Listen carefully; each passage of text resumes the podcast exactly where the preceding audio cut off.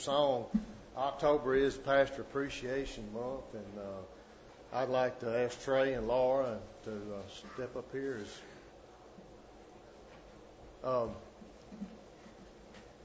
Trey has really filled some big shoes, and uh, if uh, if some of you don't know that, just uh, just stick around and look around the church. And there's a project going on down the hall here where they're redoing some offices, and uh, uh, Trey's going here and there, and he's hammering nails and doing all this stuff, and uh, he's really uh, stepped up to the plate uh, while we've been without a pastor. And uh, words can't describe the appreciation that we have for him and what he's done, and Laura and uh, their family. And uh, last week, uh, uh, Trey stood up here and I, I think preached the best message he's ever preached Sunday morning. And Sunday night, come back and done it again. And then I happened to be in the bunker Wednesday night, and he did it again. And it's amazing what God can do through someone like Trey Emery. And uh, I've watched Trey grow up, and I've told stories about Trey, and but I've watched him grow up from when he was born, you know, and and uh, watched him step up into this man that God wanted him to be. Uh, Trey and I have uh, sat in the in the dorm at Bogg Springs uh, before teen camp started, and uh, we've talked, and and I'm just amazed about how God has worked through him and has built this this person. And uh, Trey, part of the church, we we give you this, we appreciate everything that you do here, and what you've done here in the last several months, and uh, just like I say, words can't describe what you have what you have done for us, and we really appreciate it. We love you. Let's have a word of prayer before we.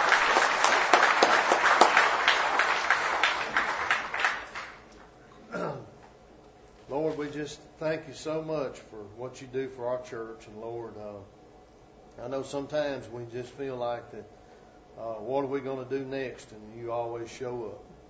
And Lord, we uh, know that you, you showed up here with Trey and, and just helped us through a time, Lord. And Lord, we appreciate him so much, Lord. And Lord, we just ask that you pray for him and Laura's ministry, Lord, and wherever you may lead them, Lord, in the future. We just pray that uh, he'll be here many more years as we watch him grow in you, Lord. And uh, Lord, we do thank you for your answered prayers. And uh, again, I ask that you pray for Brother Josh as he speaks to his church this morning, Lord, and just give him strength and and the things that he needs, Lord, and pray for their church. But Lord, just be with Trey this morning as he just presents his message, Lord, and you just speak through him. And if there's someone here lost, Lord, that they'll come to know you before it's too late. Lord, we ask your forgiveness of things we do against you. And all these things we ask in Jesus' name. Amen. There's something I want to say. Uh, first of all, what's yours is mine, honey. He loses things on Sundays. Yeah. Just throw that out there. There's a couple things y'all don't know. One is I could do the ministry without her. She is a blessing. She holds me up when I get like this. She's awesome, y'all. Y'all need to appreciate her like you do me. If you you do already.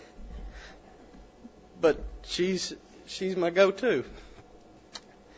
Number two, Brother Jeff, you said something.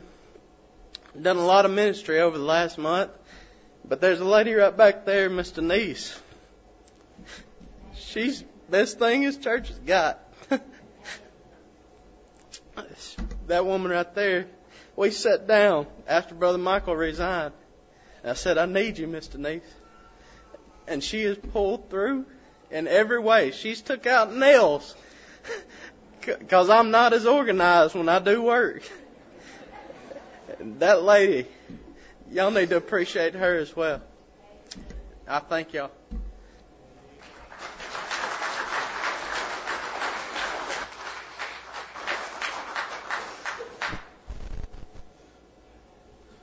I talked to uh, Brother Josh Saturday and all, and I just just told him that we're not slacking up. We ain't slowing down. We we keep it on pressing forward now. Miss Betty has our special. They should have let me do this first.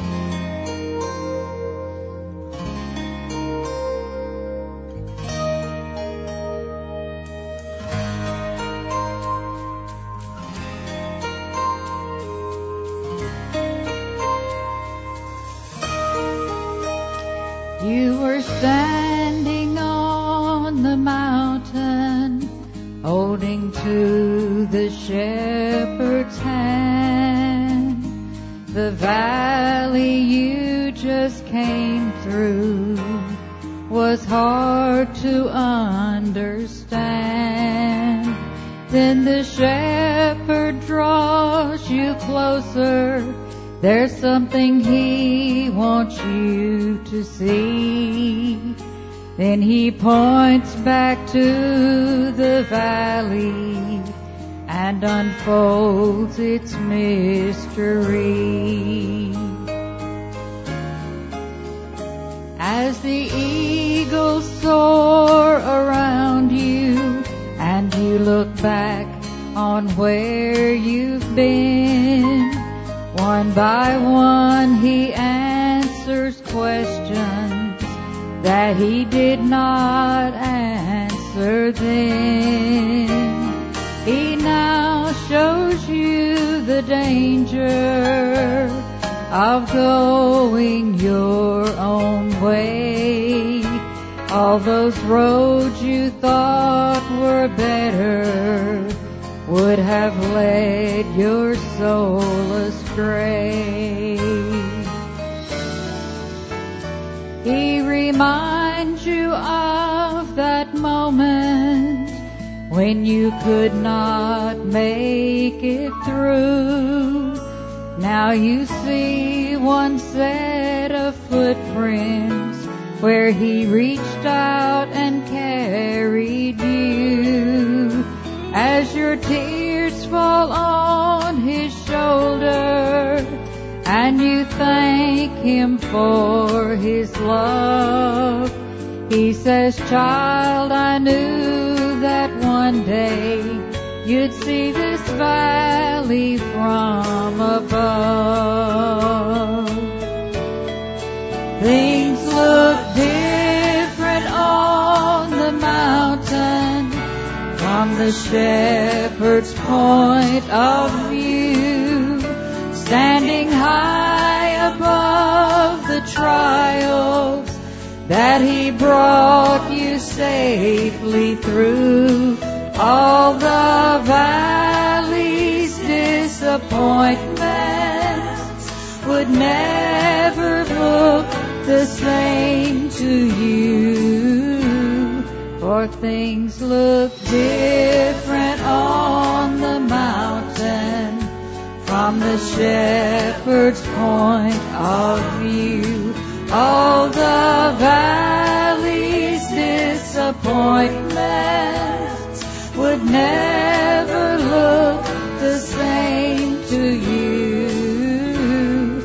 Things look different on the mountain from the shepherd's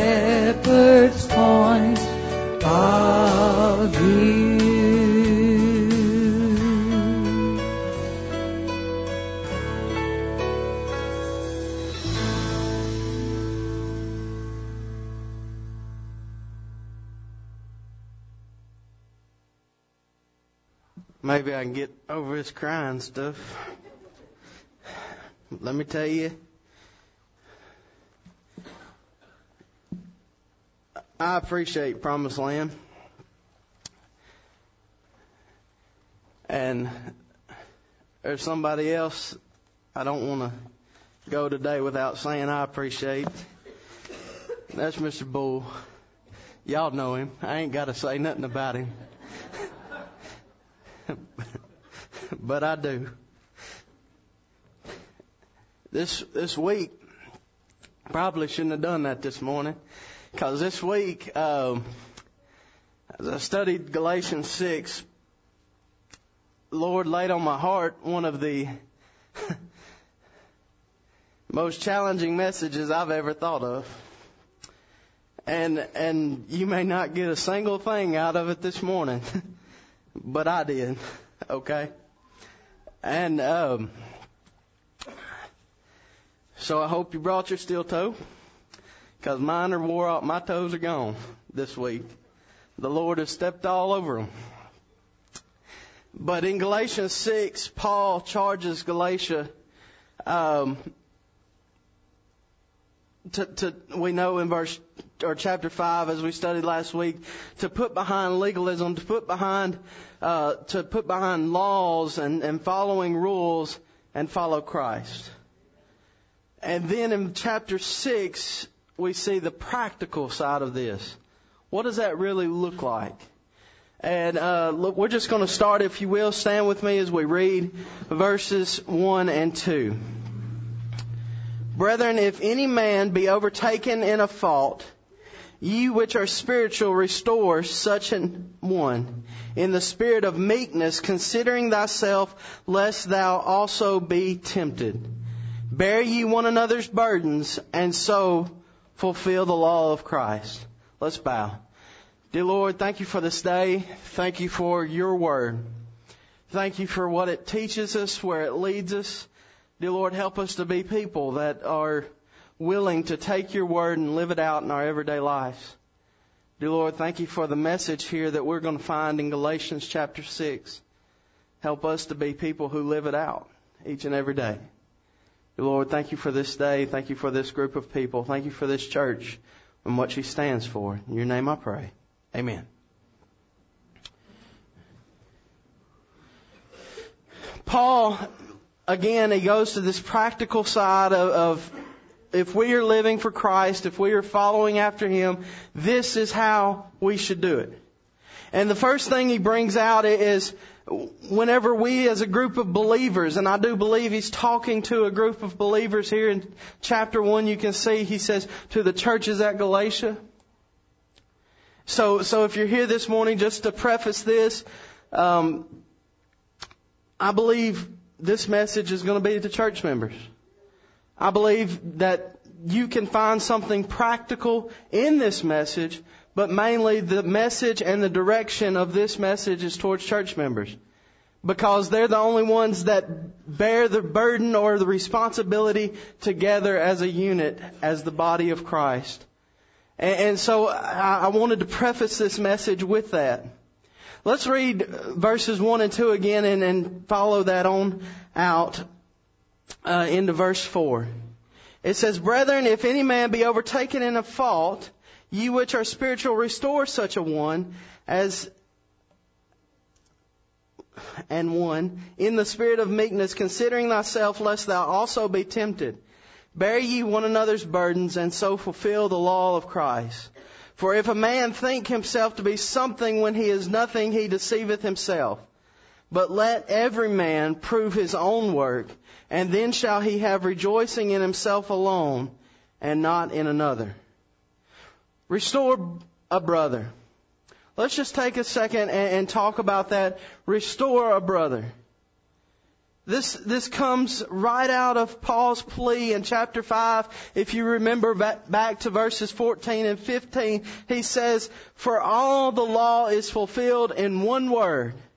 Even in this thou shalt love thy neighbor as thyself. But if ye bite and devour one another, take heed that ye be not consumed one of another. Restoring a brother fulfills the laws, is, is really what it says. So, in that, thinking about that, we need to be people who care. We need to be people who care. How can we not care and still love people? It doesn't work. Christians are the only one, uh, I've heard this several times, it's not original with me, but Christians are the only ones that kick their wounded while they're down. You see it in churches everywhere. They put shame on top of the wounded, those that have become guilty. Why? If we are an army of believers, we don't need to shoot our wounded while they're down. We need to stand together, help each other up, and carry the burden together.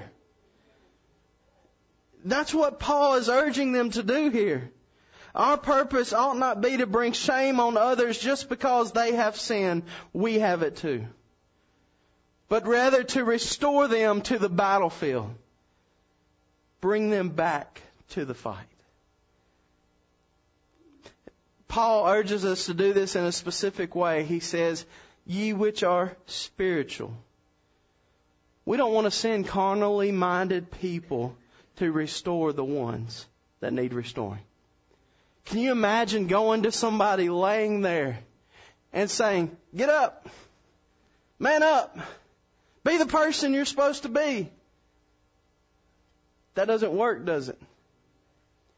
We need people who are spiritual, people that can go to them and point them to Christ, those that will reassure, reassure them of God's forgiving grace. We need people who will go to people that are wounded and have burdens and have weaknesses and help them realize that they'll never get out of that burden.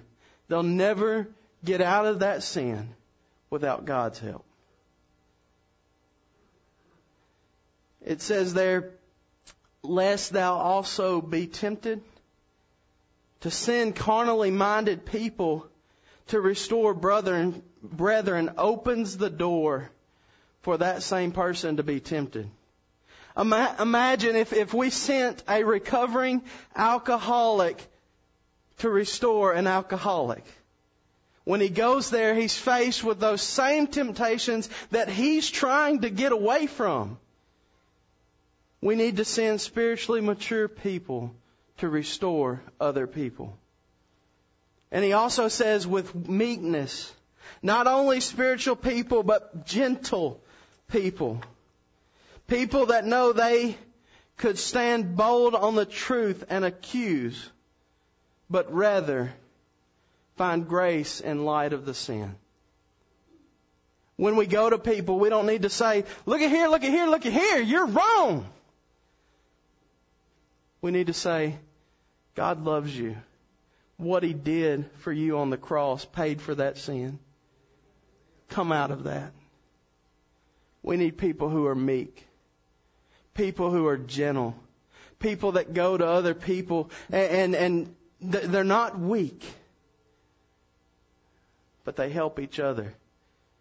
And as they help each other, the burden gets carried. It says there, not only restore your brother, but carry each other's burdens. It's important to note here that the burdens that it's talking about has to do with weaknesses. Uh, and, and the reason I say that is because we're going to get to a scripture here in a minute. It looks like a contradiction, but this is important. The burden here is weaknesses. Maybe it's sin. Maybe it's a fault you're caught in. Help each other carry that. Hold each other accountable in that.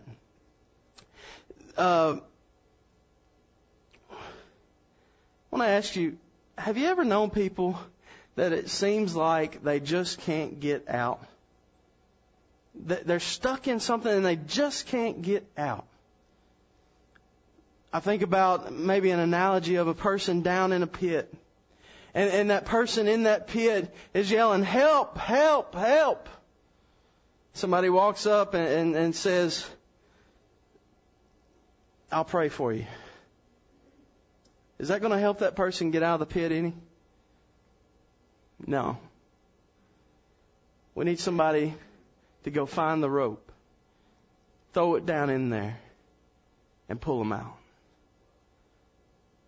We need people to, that are willing to, to get dirty, to, to get in the pit with them, help them out, because people that are caught in sin, people that are, are uh, at fault and that's their weakness and they can't seem to get out,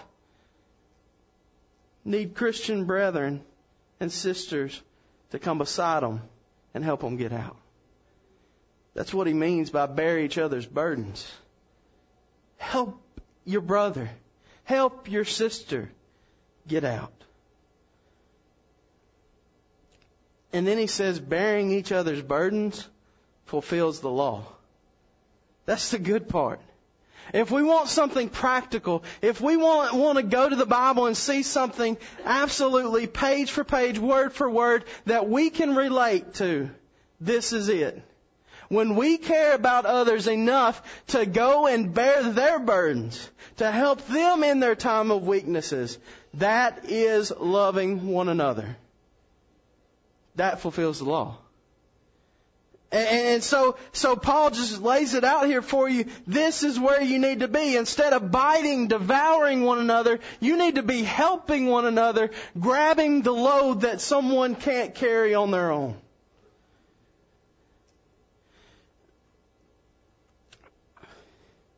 We need to be getting involved in each other's lives and making a difference where we can. Look at verse 3 and 4. For if a man think himself to be something when he is nothing, he deceiveth himself. But let every man prove his own work, and then shall he have rejoicing in himself alone, and not in another. You see, there's people, even in this crowd, and even myself at times, that think I'm above this.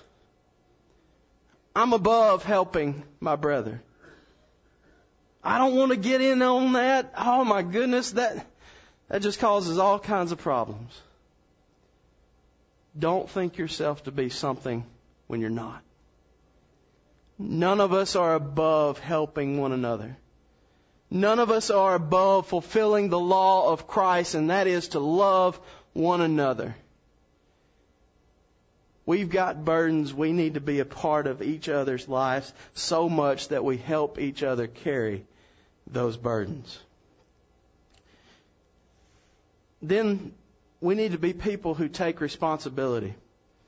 Look at this in verse 4 and 5. It says, But let every man prove his own work, and then shall he have rejoicing in himself alone and not in another. For every man shall bear his own burden.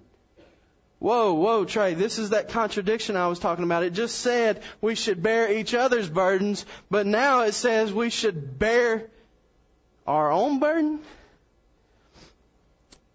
First of all, in the original language here, these, this word burden and the word burden from verse 2 are two different words. In verse 2, we see this word burden as a weakness, a fault, a caught up in a sin. But here we see the word burden, literally it comes from this um, old Greek word that talks about how a ship would carry a load. And, and the burden or the weight of that load is the burden. But that's what the ship was made for, to carry the load. Each one of us is made for a specific burden. God has given us a specific opportunity in our everyday life, and I can't carry that burden for you. I can't reach the people that you can reach. I'm not in the areas that you're in every day. That's your burden. And what Paul's saying here is really the best way for each of us to carry our burden is for everybody to carry their own weight. Everybody carry their own weight, do their part.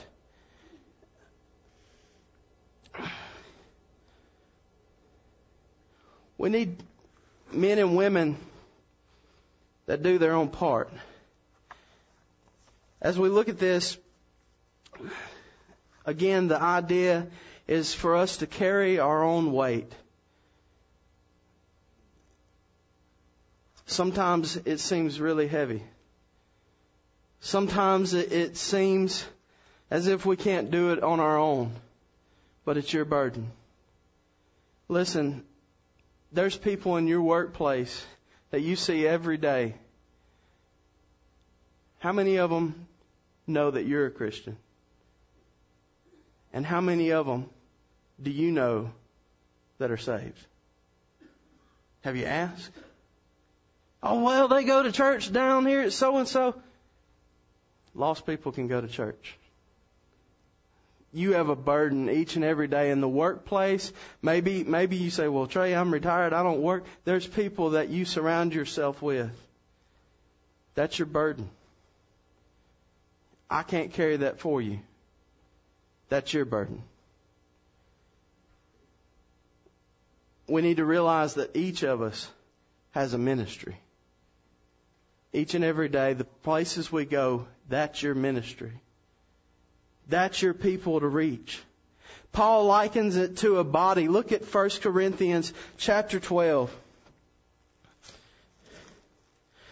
1 Corinthians chapter 12 and verse 14, it says, For the body is not one member, but many. If the foot shall say, Because I am not the hand, I am not of the body, is therefore not of the body? And if the ear shall say, Because I am not of the eye, I am not of the body, is therefore not of the body? If the whole body were an eye, where were the hearing? If the whole were hearing, where were the smelling? But now hath God sent the members, every one of them, in the body as it hath pleased him. And if they were all one member, where were the body? But now are they many members, yet but one body. And the eye cannot say unto the hand, I have no need of thee. Nor again the head to the feet, I have no need of you. What Paul's saying here is each person in the body of Christ in this church has a specific role they have to fulfill. And if you're not fulfilling your role in this church, you're affecting the rest of the body. Imagine if your eyes didn't work correctly and you think it wouldn't affect the rest of your body? The places we stump our toe, the places, it hurts when members of the body aren't bearing their burden. It hurts. We need people, we need church members who are willing and ready to bear their personal burden so that the ministry of this church can be carried by many. Bear your own burdens. That's a responsibility that we have to take up. But we also not only need to bear our own burdens, but we need to realize that our actions have consequences. Look at verse 7 through 8. I'm sorry, back up just a second. What, what is my burden? Verse 6. Let the, him that is taught in the word communicate unto him that teacheth in all good things. And this seems like a very confusing verse, and, and I myself did a lot of studying around this verse this week. Basically what this is saying is saying, okay, you, you're taught in the Word, okay, you're the student. If you learn something about this book, tell the teacher. That, that's really what it's saying. And, and what it means there, the principle is here, there's things that God gives you that He doesn't give me. We need to use that for the whole ministry of this church. We don't need to don't need to hold that to ourselves. We don't need to hold that back. If God lays something on my heart out of this book, I need to share it with y'all. I need to give it to y'all because that may be the one thing our church needs. Don't hold it back. Share it. Use it. I don't know what it is that God has blessed you with, and it, it may be a talent, it may be, it could be many things but use it for God's glory. Verse 7 and 8.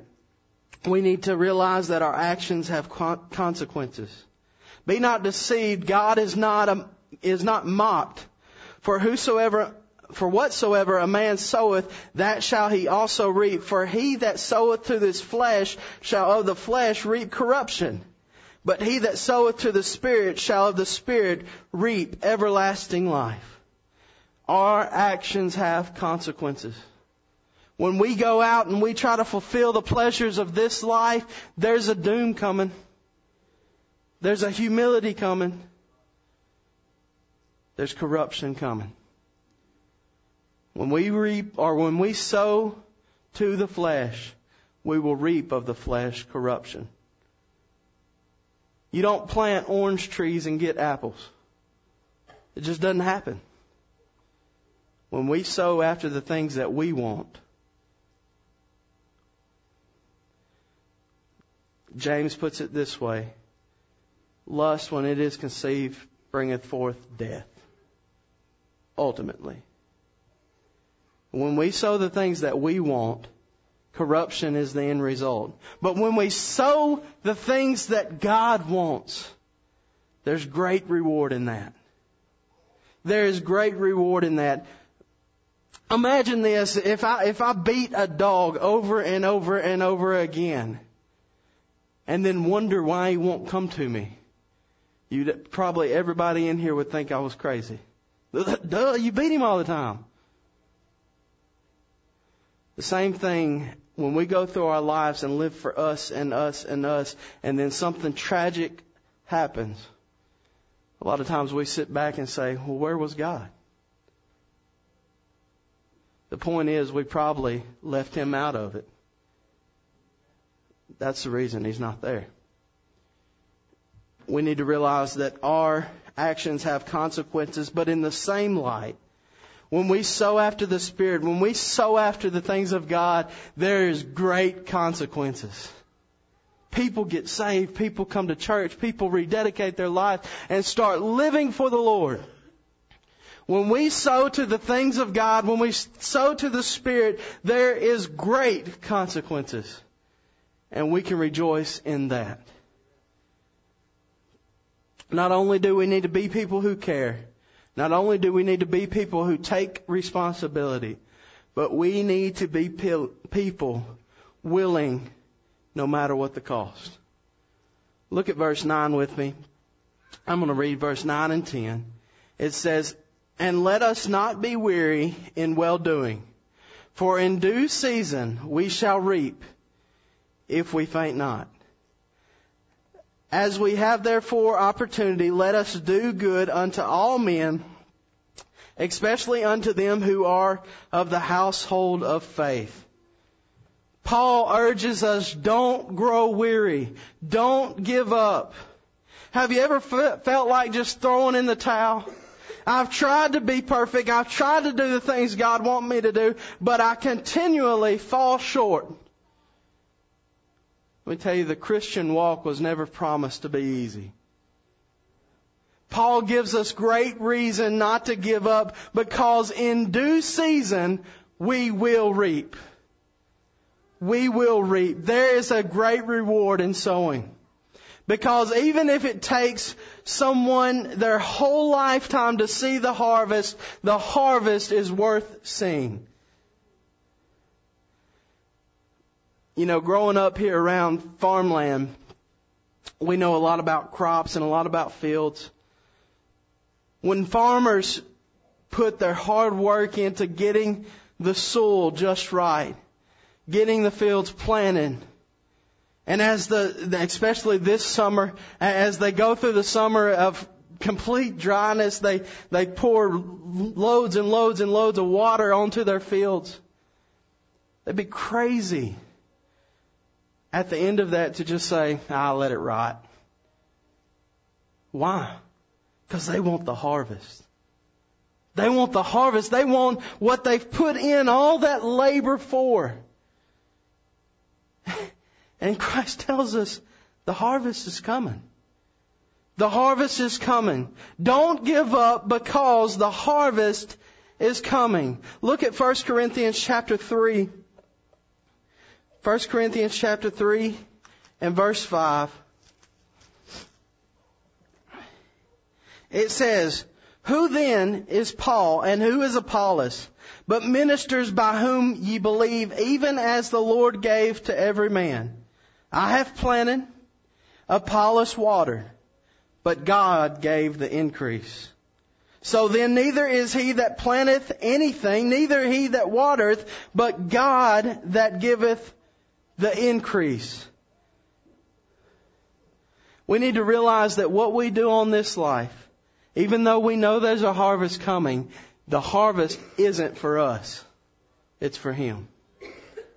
And what we do on this life, we can go for, and I want to see the harvest. Don't get me wrong. But it's not for me. It's for Him. He's the one that provides the increase. Even if it takes some time, the harvest is coming. We need to keep laboring, even if it costs us fatigue. We also need to keep laboring when the work hurts. Look at verse 11 through 18. Galatians 6, 11 through 18. You see how large a letter I have written unto you with mine own hand. As many as desire to make a fair show in the flesh, they constraineth you to be circumcised, only lest they should suffer persecution for the cross of Christ. For neither they themselves who are circumcised keep the law, but desire to have you circumcised that they may glory in your flesh. But God forbid that I should glory save in the cross of our Lord Jesus Christ, by whom the world is crucified unto me and I unto the world. For in Christ Jesus neither circumcision availeth anything, nor uncircumcision, but a new creature. And as many as walk according to the rule, peace be on them and mercy and upon the Israel of God. From henceforth let no man trouble me, for I bear in my body the marks of the Lord Jesus. Brethren, the grace of our Lord Jesus Christ be with your spirit. Amen. Paul begins, first of all, by talking about his eyes. Paul didn't go through ministry. And, and when we look at the Bible, we need to realize that Paul didn't go through ministry and just have success, success, success, success. But he labored, he toiled, and he pained over what God gave. His eyesight, for one, he writes these letters big letters. And some people say, well, why didn't he just give up? If he had to write in big letters and he couldn't see, and why didn't he just stop? Why didn't he let somebody else do that? It was his burden. It was his burden. He, he, he knew it and, and he knew it as well as I, and you know your burden. Nobody else can do it. Because that's what God's called you to do.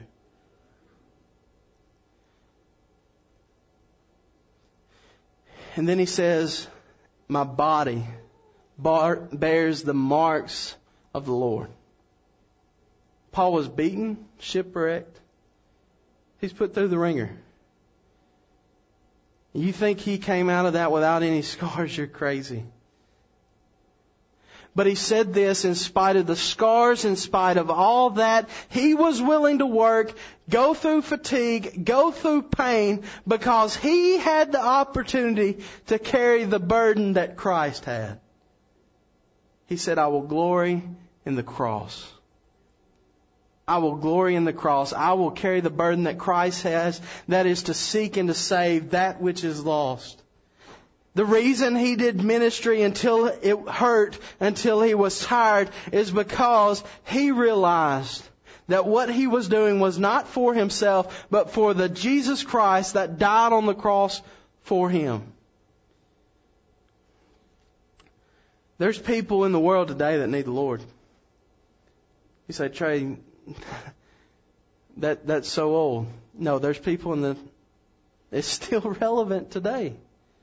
People need the Lord, and we may be the only people that can reach them. That's our burden. We need to start carrying it.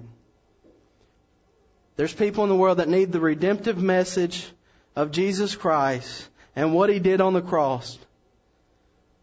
We, as Christians, have that burden laid on us. We need to show people we care. We need to take responsibility.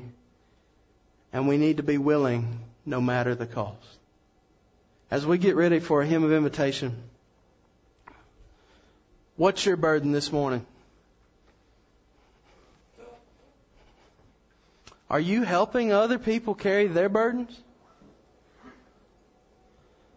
Maybe there's somebody here this morning that says, I have, I feel like I have the weight of the world on my shoulders. Let me tell you, you can join up with us as a member at Promised Land Church, and that's our job, is to help you carry that burden. Amen. We are one body, the body of Christ, and we're supposed to help each other. We're supposed to lift each other up. That's our duty. What do you need to do this morning? You need to respond to Christ's calling. Bear each other's burdens and carry your own.